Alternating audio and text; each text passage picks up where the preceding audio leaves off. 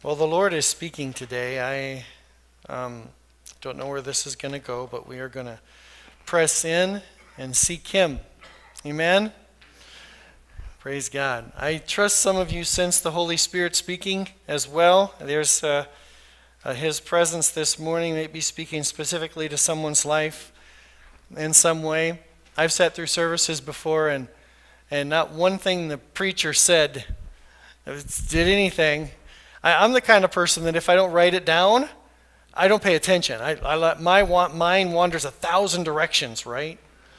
And um, so I got an idea a second. I think it's it's a bad thing. We started our series last week with the concept, conception of the concept. The whole idea is building life God's way. We want to build and we want our lives to be built on a foundation that is healthy and good, right? And there are fundamental things that he wants for us to know, and these fundamental things in the building process are under attack in our culture. They, these things that we're going to address in each one of these things is going to require us to look at a building and how it's constructed and built and recognize that the same way uh, the principles that are used in building are going are the same things that God wants to do in our lives.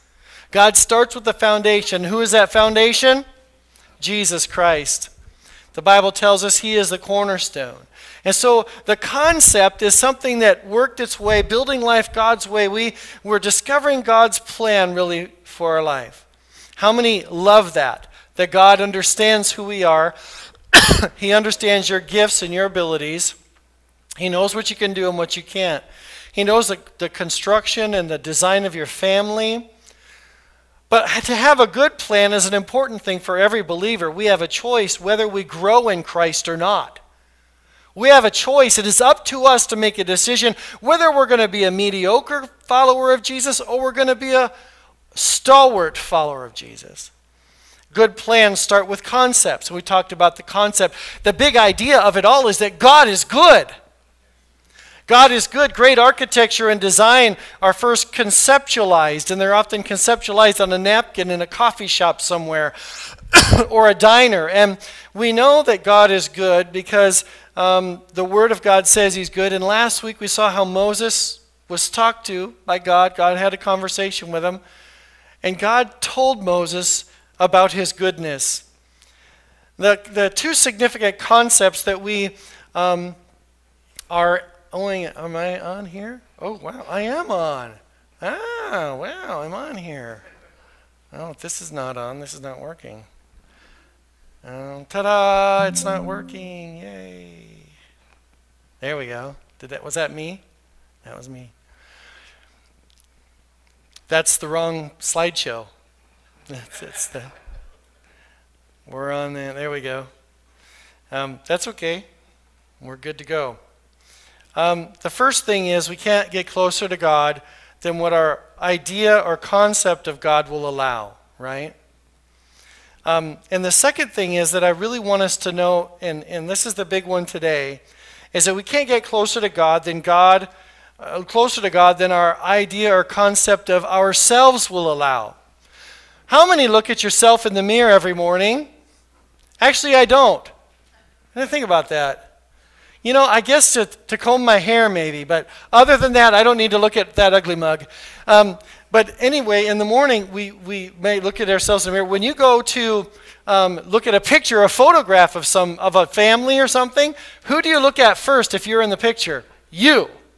How am I looking in that picture? Yeah, I don't really care about everybody else and how they're looking. I care about how I'm looking.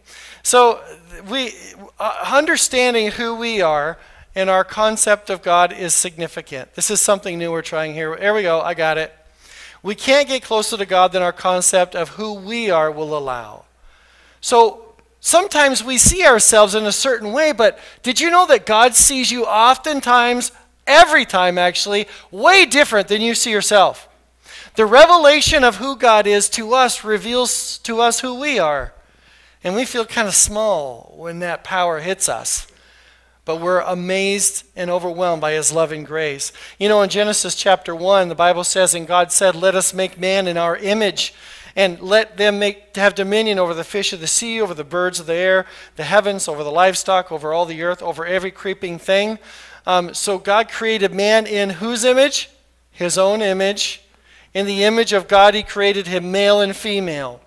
You know, when we looked last week, we discovered and learned that God is good, but not by our human standards. We have a standard, we think things are good, and we measure by how we react to one another, things that hurt us. If we have something that hurts us, we say, oh, that causes me pain, so I'm not going to do that to somebody else. That's sort of a humanistic way to look at things, but there is a goodness about God. When, when God spoke to Moses and he says, Your standard for what is good is not my standard. By comparison, what you think is good, man, I am holy. You are terrible. And that's how we feel. When you read the Word of God, it says we're detestable, we're sinful, we're, our sin is like filthy rags, that we're unrighteous, we are unholy. Um, but God says He is merciful. Remember, He gave us this long list last week of these seven things. He is merciful, uh, gracious, long suffering, abounding in truth. He is forgiving. He is just. He tells Moses the one place in all of Scripture where God tells us who He is. What a revelation. He is all of those things. Now, God is good, and how we view Him is, is understanding that our measure of goodness really doesn't matter. Because the definition of our goodness is made pale in light of how God defines how good He is. How we see ourselves, though, directly affects our relationship with God. The concepts about who we are can nourish us or put poison into our life. Um, let me start by saying one of the greatest enemies of this, this self image view is the idea of self esteem. We have been taught this in school forever. You've got to raise your self esteem, but that's not true.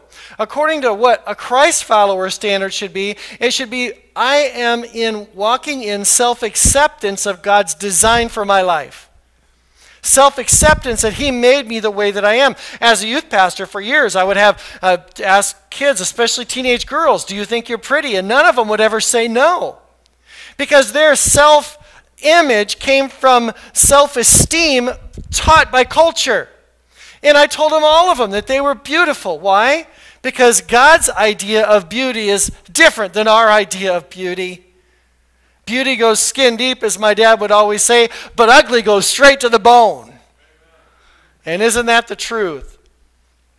We want to change our minds about self image from the overwhelming worldview of self esteem to accepting God's design, to self acceptance of God's design for our life. This is different as a believer than it is for the world, way different. It begins by accepting that we have a creator who loves us and that God is good. No matter what we think or how we feel, friends, God is good. Many may struggle with the concept of God because culture all around us, education, politics, all seem to say that God does not exist, or at the very least, if He is a creator, He's really unconcerned to be involved with any of His creation's cares or worries, fears, or troubles. But there are four crucial questions that all people ask. And regarding gaining the right concept of who we are, we're going to ask them, you'll recognize them. How did I get here? What does my life have a purpose? What is why do I exist? How do I determine what's right and what's wrong? And what happens when I die? I know when you're a young person, you start to contemplate these things, right? We start to think about them, we ask questions, and, and they're under heated philosophical debates today. People have built YouTube channels based on these four questions. The whole world is searching for answers to these four questions, these basic things about living life, about who we are and where we come from, and, and, what the origins are. Some things that are very basic from the time we're children. And I want to tell you today, friends, that that design or that image that we might have in our mind that's been taught to us by culture needs to be torn down in Jesus' name. What happens in our life when we answer these questions wrong? Since we were little, taught in the classroom. But how we answer them shapes our concept about God in who He is. Because they instill values and beliefs in our life. And if we're not careful, We carry with us them forever. Years ago, I read a book about from a, a psychologist who was not a Christian, who said a couple things that were very profound. One, he said, Sex, the act of sex and sexual relations, and the spirit of a person are so interconnected that they cannot be separated. It's a very spiritual experience because it's physical, it's also spiritual. And also, he said something that I thought was profound as he goes through all these statistics the core value systems, the core beliefs of a person, how you act, how you live, what you believe, um, if you're punctual, if you're if you're are developed, those values, those core values in life, um, are established firmly by the time you are 10 years old. That is astounding. That's why it's interesting that 85% of people who come to Christ do so before they're 18 years old. Did you know that? Young people come to Christ at a much higher rate because as we get older, we establish these systems of self esteem that are contrary to self acceptance of God's design. Because if we don't learn early on about God's design for things, we will swallow everything else. You know, so to answer these questions, I have some things here that from scripture that God tells us. First thing I think we need to realize that we have great value to God. So as creator, he looks at us and we consider that value. Psalm 139, 13. You may have known this scripture for many years. It's a beautiful text, isn't it? For you formed my inward parts, you knitted me together in my mother's womb. I praise you, Lord, for I am fearfully and wonderfully made.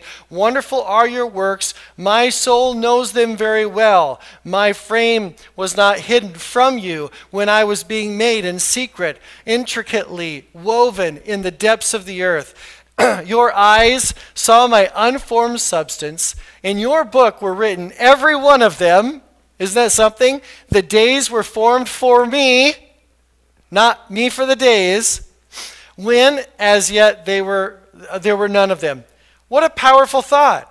God created all of this for us. He loves us that much. We have great value to him. Jesus said in Matthew 6, in fact, that you and I have great value to him. He knows our needs and he loves us. Scripture says he is touched with the feelings of our weaknesses. Anybody ever had a weakness? How many have been sick lately, or maybe a chronic disease or a pain? You know that the Bible says He feels for you and with you. What a powerful thought of an awesome God that cares so much.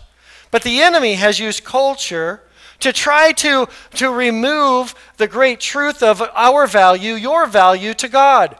Living according to God's plan is undermined by simply saying that God is not creator God. This is a great contest in our education system today. Understanding God as creator is non scientific, it's religious, it's fairy tale, it's Santa Claus sliding down a chimney. But hear this, friends. If we feel as though for generations that you have no value, we're really not experiencing God at all. If we consider that our value is nothing more than the, the, the sum of the existence of our flesh, then there is no substantial opportunity to know God. But our value begins with understanding that we are of great value to Him, that God loves you personally, and that He is a sovereign, omniscient God, and that when He was on the cross dying for your sins, you specifically were on His mind that Daniel, Jesus, was thinking about you when he was on that cross. Jim, Jesus was thinking about you when he was on that cross. Ray, Jesus was thinking about you when he was on that cross. The very intimate, real, loving, personal God cares for you. So, how do we lose this understanding? There's some ways I've experienced as a pastor, I've seen this in people's lives. The first thing is we get hurt, sometimes even by the church.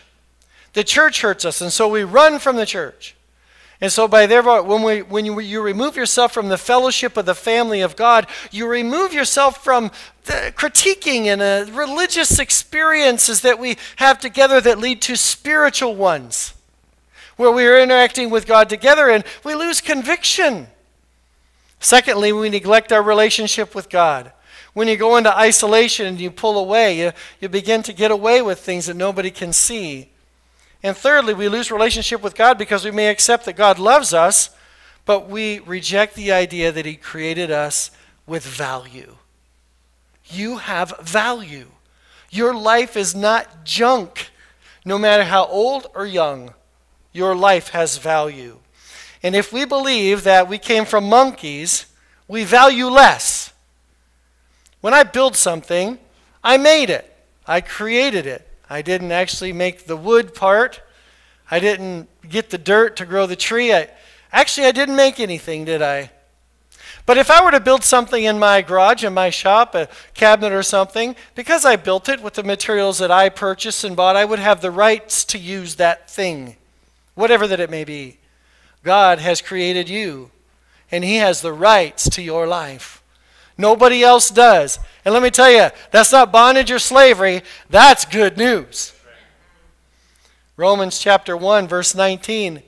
For what, God, what can be known about God is plain to them, because God has shown it to them, for his invisible attributes, namely his eternal power and divine nature, have been clearly perceived ever since the creation of the world in the things that have been made, so they are without excuse. In other words, all creation exists right now today so that everyone will have no excuse knowing that there's a creator. If they look hard enough at creation, you and I, and the entire world, friends, are without excuse. We were made with value. Secondly, you are not a cosmic mistake.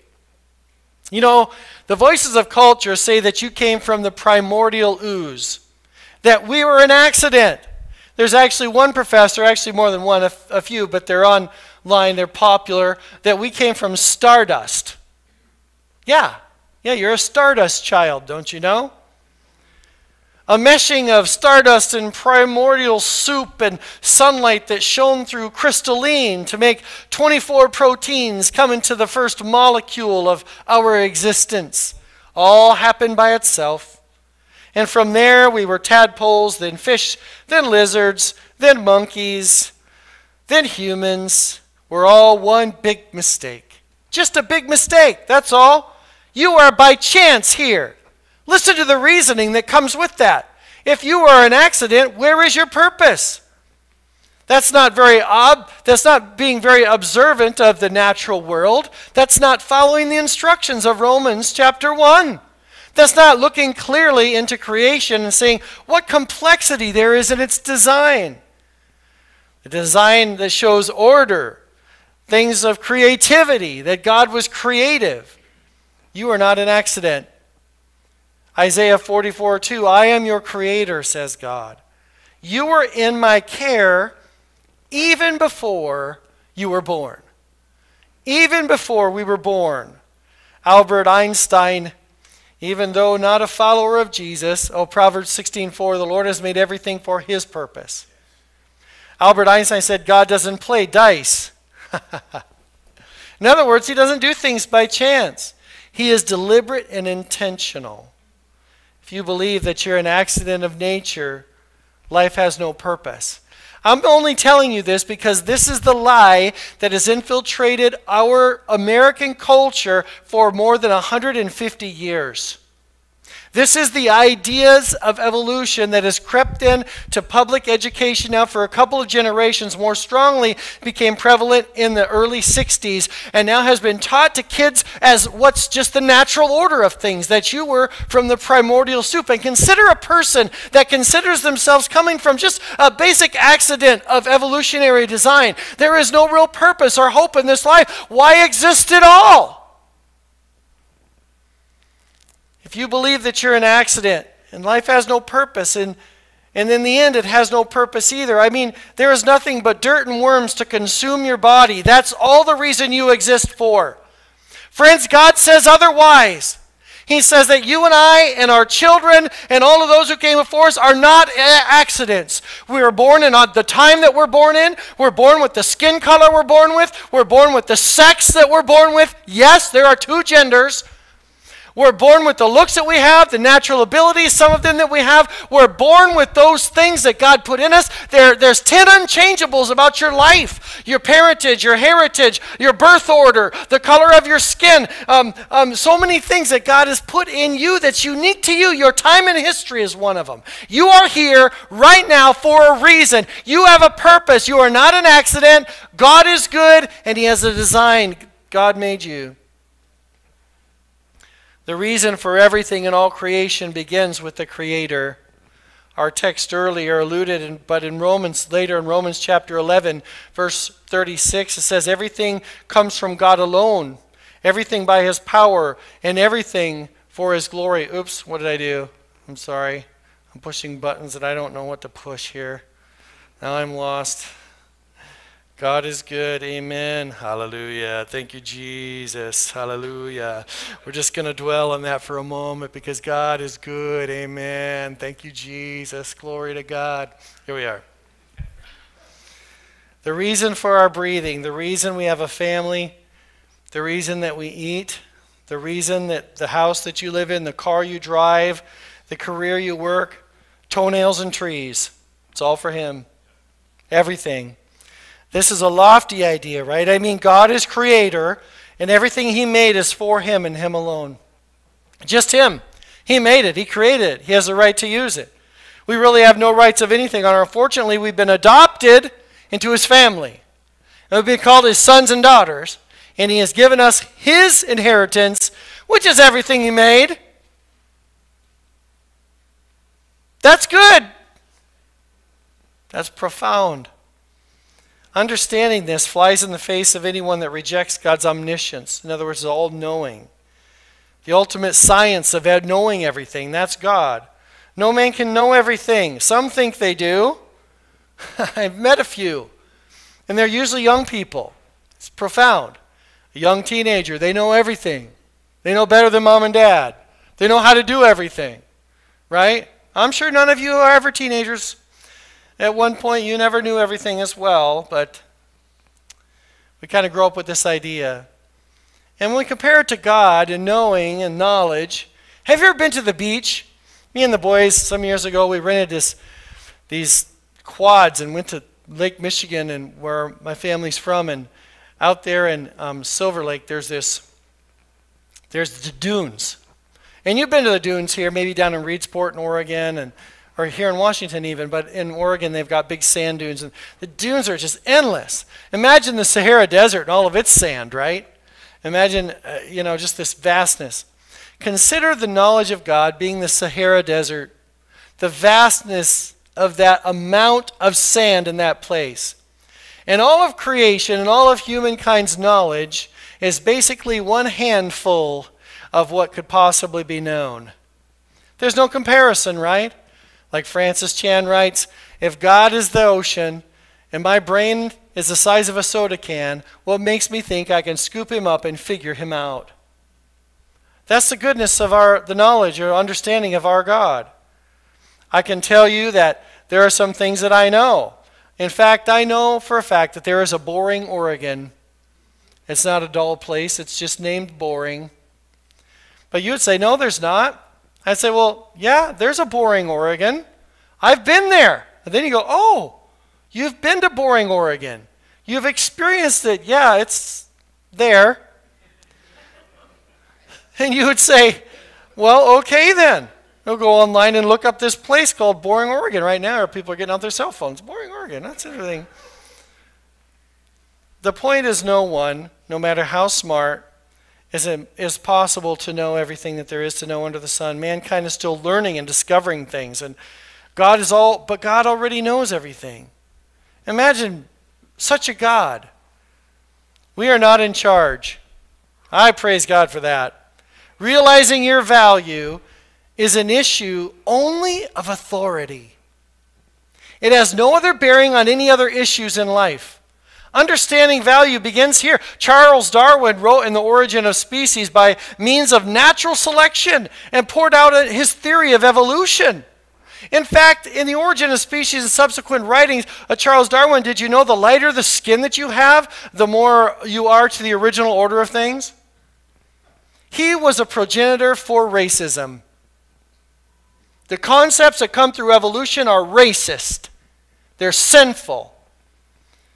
But the book doesn't even address the question origin of species, the origin, the, the, the real origin or the cause of all things. In fact, Darwin wrote the book.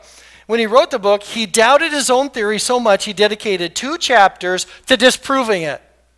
He said if evidence didn't come out in uh, in a reasonable amount of time, which is ridiculous. If they can dedicate millions of years to the development of the proteins required to make the first life, what makes him think that just in a short time after his theory comes out, that it, nothing else is going to come out? That's pretty moronic, actually, and arrogant. 150 years later, with no scientific evidence, Nothing exists, nothing mutates from one kind to another. They're saying, oh, the finch on the Galapagos Islands, but they don't change kinds. Their, beak, their beaks just change forms. It's still a bird. Cats don't become dogs.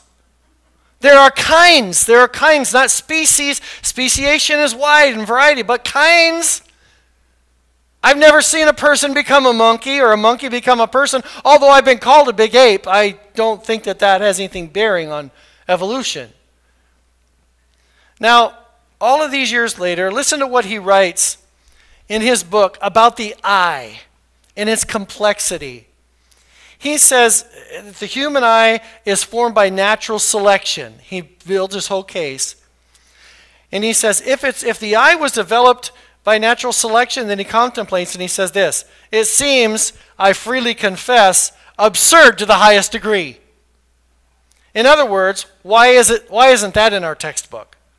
Do you see, friends, the manipulation of the enemy to keep the self image of an entire couple of generations now of not just American children, but children all across uh, the, the, the formed world to understand and believe that they came from the primordial ooze with no design or concept of a creator who cares about them and invests value in if we create if we insist on living and understanding and believing this it's in all of our movies for crying out loud it's in every avenger movie it's in every jurassic park movie for sure it's in everything we watch. It's in our culture. It's what we breathe. We take it in. It's in our music. It's just nonsensical. And we've been fed this bill of lies. And what does it say to people? People born in the image of God, that God cares about, that are made in His image. The Bible says right there that He created them. If they don't believe that there's a Creator that cares about them, I can see why people would be hopeless. People use all this junk to make an excuse for rejecting the authority of the Creator. They don't want to believe there's a Creator because they don't want to submit to the will of the one. That's the problem. The problem is about authority, it's not about truth. The big idea, again, is we can't get closer to God than our concept of Him will allow. If we begin to understand that He is good, it's also true that we need to understand who we are, that we have value in, in His eyes. You have value. You're not a cosmic mistake. You are not in charge. You are created to experience a full life and joyful life. Proverbs 11:28 says a life devoted to, uh, devoted to things is a dead life, a stump. A God-shaped life is a flourishing tree. Just let the word soak in you. Jeremiah 17, 7 and 8. Blessed are those who trust in the Lord. They are like trees planted along a riverbank, with roots that reach deep into the water. Such trees are not bothered by the heat, not worried by the months of drought. Their leaves stay green and they, have, and they go right on producing fruit, delicious fruit. That's the person who's living for the Lord, who knows the Lord. Another answer that I have is we're designed to experience God. In fact, we were created for that purpose. We have a God shaped void inside our life, and it has to be filled with, with having an experience with Him. The Westminster Catechism says the chief end of a man or purpose of a man is to know God and to enjoy Him forever. Do you enjoy God? Paul writes in Colossians 1:16, For everything, absolutely everything above and below, visible and invisible, everything got started in Him and finds its purpose in Him.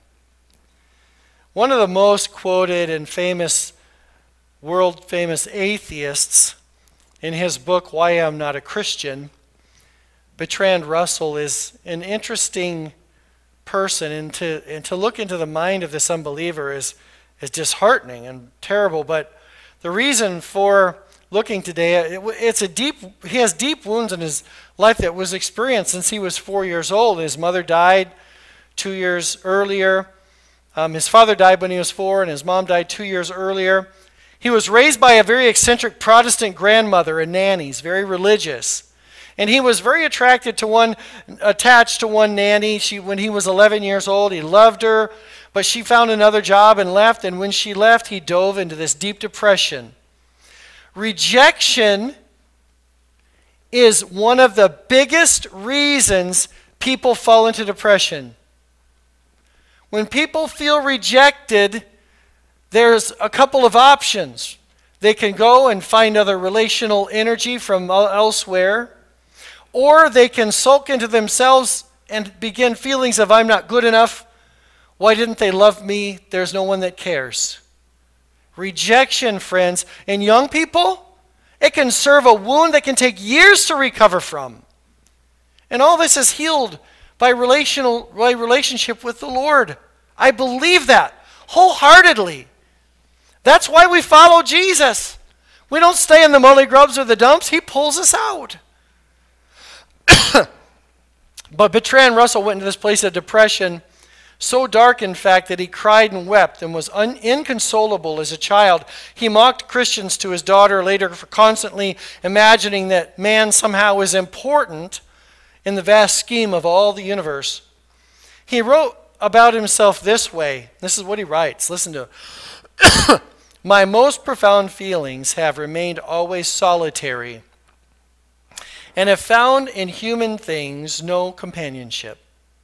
The sea, the stars, the night wind, in waste places mean more to me than even human beings that I love best. And I am conscious not human affection to me at the bottom an attempt to escape from the vain search of God.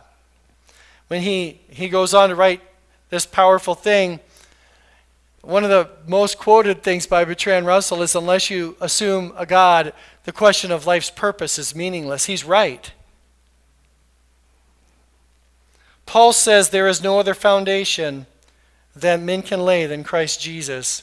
The God sized hole in my life can fill with a lot of stuff, but its intention is that it is filled with God. Now, building a building, there's, there's no building without ground to stand on, plans to read, material to use. All the processes for construction need to be in place. Everything has to be there. Don't forget the grumpy building inspector and the red tape. Sometimes they're grumpy. Sorry if you're a building inspector. But it's this kind of process of building that's not easy, but that God wants to be a part of with you and I. We're not in this thing alone, and we have value and, and, and the, our own foundations of self confidence and self strength, and build, uh, we build an image of God in ourselves that's just not real. And so our wounds are exposed. God oftentimes needs to dig deep down into roots to, to take out the things that we have put there. 2 Peter 1 3 says, Everything that goes into a life of pleasing God has meticulously given us, by, or uh, have been given us, um, by getting to know personally and intimately the one who invited us to God. To those who received him, the Bible says, who called in his name, he gave what? The rights to become the children of God. Here's the last things. I want to go over them quickly. Experiencing God gives meaning to life. Thomas Carlyle wrote The man without a purpose is like a ship without a rudder, a waif, a nothing, a no man. The greatest tragedy, friend, is not death, but life without purpose. And I'm sure you will, maybe in your life, you're suffering in some way, or you know somebody that is, and they don't have purpose. Their purpose has been shot down because they've been rejected in one way or another, or, or wounds have come into their life. And the feelings of meaningless will bring many re- seasons of despair to people that are in this way. And, and such a person will experience time frames of contentment or happiness, but not a steady stream of the joy of the Lord through life's trials. Experiencing God also simplifies life. Proverbs 13:7 puts it succinctly and so clearly at one of the most important principles for following Jesus and the best peace-giving one is a simple life. It, the Bible says a pretentious and showy life is an empty life. A plain and simple life is a full life. In other words, why do we get so caught up in everything? It amazes me that we're so amazed by what's on the front page of, well, it used to be the magazine, not magazines anymore, but by what's happening with the big stars, you know? Oh, everybody wants to be them and have the billion dollars and, and all the things. And to come to find out, they still die. I got more feedback um, when we were in our series many years ago on the Ten Commandments for one sermon I preached than any other I've ever preached about the Sabbath. We don't get it. Do you want someone who's always busy but never happy? You know, contentment doesn't come through busyness, work, or play. It comes from God through realized purpose. People are running around trying to get everything done, cause, cause worry, fear, distress, fatigue, all of those things. Come running to the doctor for the next prescription, and they'll give you the drugs. Boy, schedule, schedule, schedule, work, work, work, play, play, play. The ultimate prescription comes from the great physician the one with the nail pierced hands, who said, I gave my life for you so you could really have rest. Experiencing God focuses my life. These things are contrary to the world's idea of self-esteem. Philippians 3:13 says, "I am focusing all my energies on this one thing, forgetting the past." The past drags us down, doesn't it? Regret, worry, rejection, fears, wounds. Forgetting what is behind and looking forward to what lies ahead because I'm a follower of Jesus. Friends, I think if we want to have impact, we've got to stop dabbling and focus our life on really building life the way God wants us to have it built. Stop doing the activities that are futile and do what matters. Experiencing God motivates my life. Unrealized purpose is like hosting a marathon here at the church, but not giving anyone specific instructions on where the course is or where the finish line is. Just go. Ready, set. We'll make up a winner at the end. It's 12 miles. Figure it out. I'll see you never. Each one takes off. But when we know what our purpose is and our direction, and we've locked in. We've, we've rejected laziness. We're stalwart to pursuing God. We're working hard. We're loving hard. We're doing what God's called us to do. Experiencing God prepares us for eternity. I think many people spend their lives trying to create a lasting legacy on earth. And that used to be the songs we used to sing. Lord, let me leave a legacy, some of those. I want to be a man that they would write about. You know, I don't know if you know that song or not. You probably don't, but it's okay. But we have a lot of them. And now that I like the new MercyMe, it's been a few years ago, or um, Casting Crowns, he said, I don't care if I leave a legacy. I want them to know you. I think there's going to be enough time in heaven for legacies. I think what people fail to realize that all the achievements eventually surpassed. Records are broken. Records are broken. Records are done. Uh, reputations fade. Tributes are forgotten. The Bible says in Matthew 6 Do not store for ourselves treasures where? On earth, where moth and rust destroy, but where thieves break in and steal. But store up for yourselves treasures where? I want you to make note of this, friends, that you and I store up for heaven. What? Heaven is our gift for salvation, yes. But Jesus calls us to serve Him while we're on this world. And He says we're given rewards for that in heaven. All right, we'll move along. We're designed to last forever. Ecclesiastes 3:11 God has planted eternity in every human heart. 2 Corinthians 5:1 When this tent we live in, our body here on earth is torn down, God will have a house in heaven for us to live in. A home he had made himself which will last forever. I am so grateful that life is temporary. This life on earth is a temporary assignment. We're not made to live here forever. Aren't you glad for that? I mean, I love I love getting on my motorcycle and riding around America. I've been a lot of places over the years. I've ridden thousands of miles, tens of thousands. And, and I love the scenery. I love the adventure. I, I love the creation that God has made here, and I appreciate it so much. I've ridden the entire coastline of the West Coast. I have ridden, uh, I've ridden the Tail of the Dragon in North South Carolina and Tennessee. I've been, I've ridden my bike. I just love riding. And I love the scenery and I love the adventure and, and all of the beautiful things and the vastness of the, the loneliest highway in America. I've ridden it as fast as I could go. Can I say that online? It just did. But the Bible says here that nothing compares with heaven. Nothing compares with eternity. Life is temporary. The psalmist says in Psalm 39, Lord, show me how brief my life here is on earth. Psalm 119, I'm here on earth just for a little while. Life is this test. And when we look at the vastness of life, if we live this life without purpose, then what's the use? What's the use if we don't understand that God loves us and has a plan for our life? What's the use of living if you believe you just came from primordial slop and there's nothing more for you here? I'm amazed. I'm truly amazed that this is the thing that we believe.